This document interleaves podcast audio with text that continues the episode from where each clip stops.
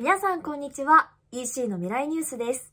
2023年10月27日から11月2日までの EC に関連する注目のニュースを5つピックアップしてご紹介します。本ニュースは物販ビジネス専門メディアコマースピックの提供でお送りしています。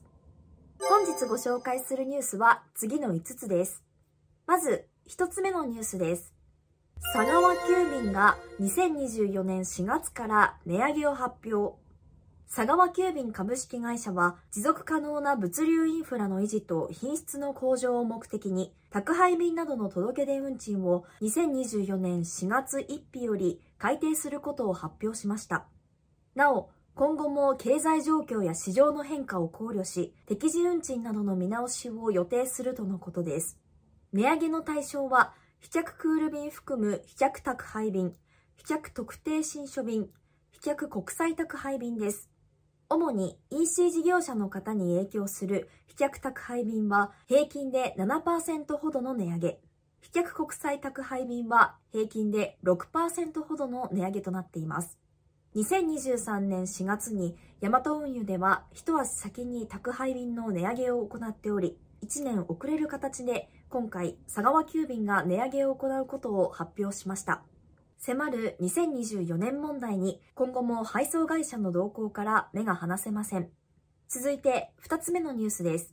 EC 業務を外注するならクラウドソーシングのトレンドが発表されました。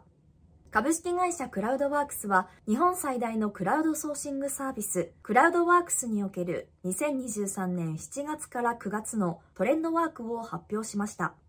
昨年同期比で EC サイトの商品登録業務及びショート動画関連業務を受注可能なワーカーの需要が拡大しています。近年、フリマサービス上で物販を行って収入を得ている個人事業主が増加しています。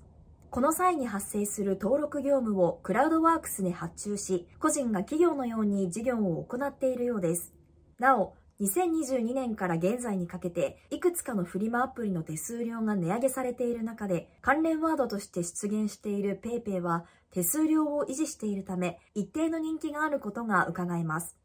他の関連ワードを見ると、ベースやヤフオクなどが上がっていることから、法人が業務を委託するケースよりも個人の延長で収入を得ている方が業務を効率化する目的でクラウドソーシングを活用している様子がわかります。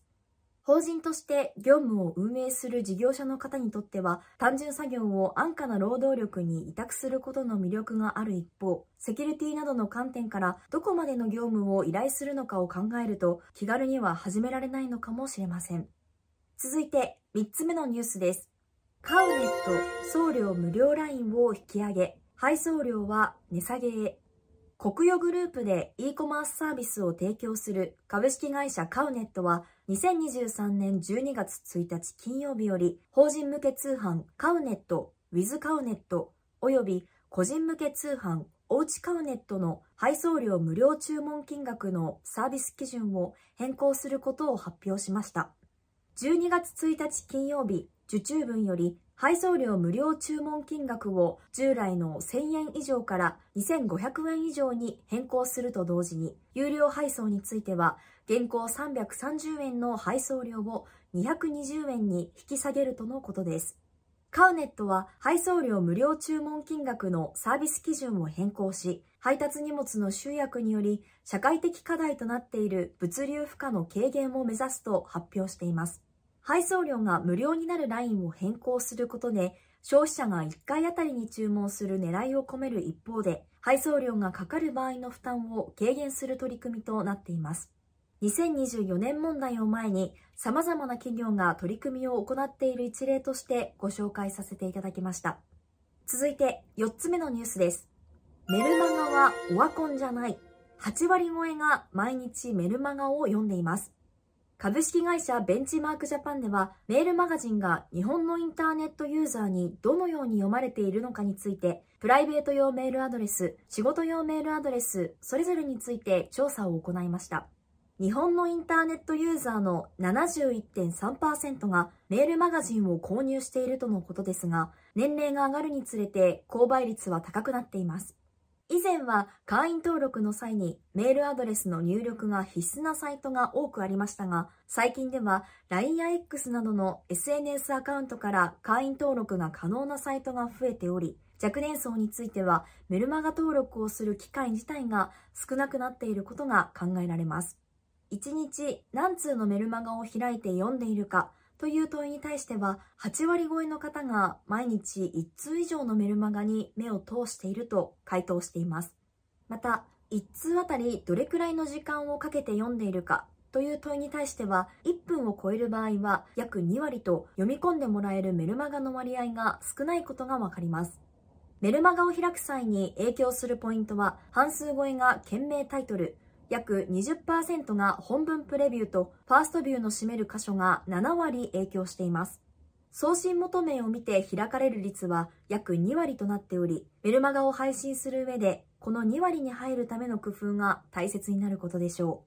う。メルマガに期待しているコンテンツは、最新情報、ニュースが60.2%、セール、クーポンなどのお得な情報が52.6%、ブランドやサービスが提供する商品の情報、カタログ、メニューが43.3%となっています。お客様との貴重なつながりといえるメールマガジン。ただ、無機質に情報を発信するのではなく、お客様目線で届いた時についつい開いてみたくなるようなメール作りが大切ですね。そして最後のニュースです。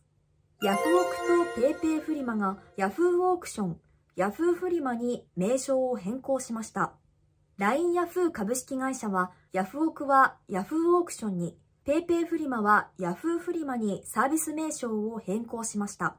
ヤフオクは2001年9月にヤフーオークションから変更された名称になりますが、今回の発表を機に元に戻る形となりました。サービス名変更後も出品された商品が落札、購入された際にかかる手数料に変更はなく、これまで以上に PayPay が使えるたまるサービスとしてアップデートしていくと発表されました。今回の名称変更はブランド統一の他に今後も両サービスをシームレスに利用できるようなサービスデザインの刷新や様々な機能拡充を通して連携をより強化することを目的としているようです。以上、EC の未来ニュースでした。この配信を役に立つと感じていただいた方は、いいねボタンのクリックとチャンネル登録をお願いします。それではまた来週。ありがとうございました。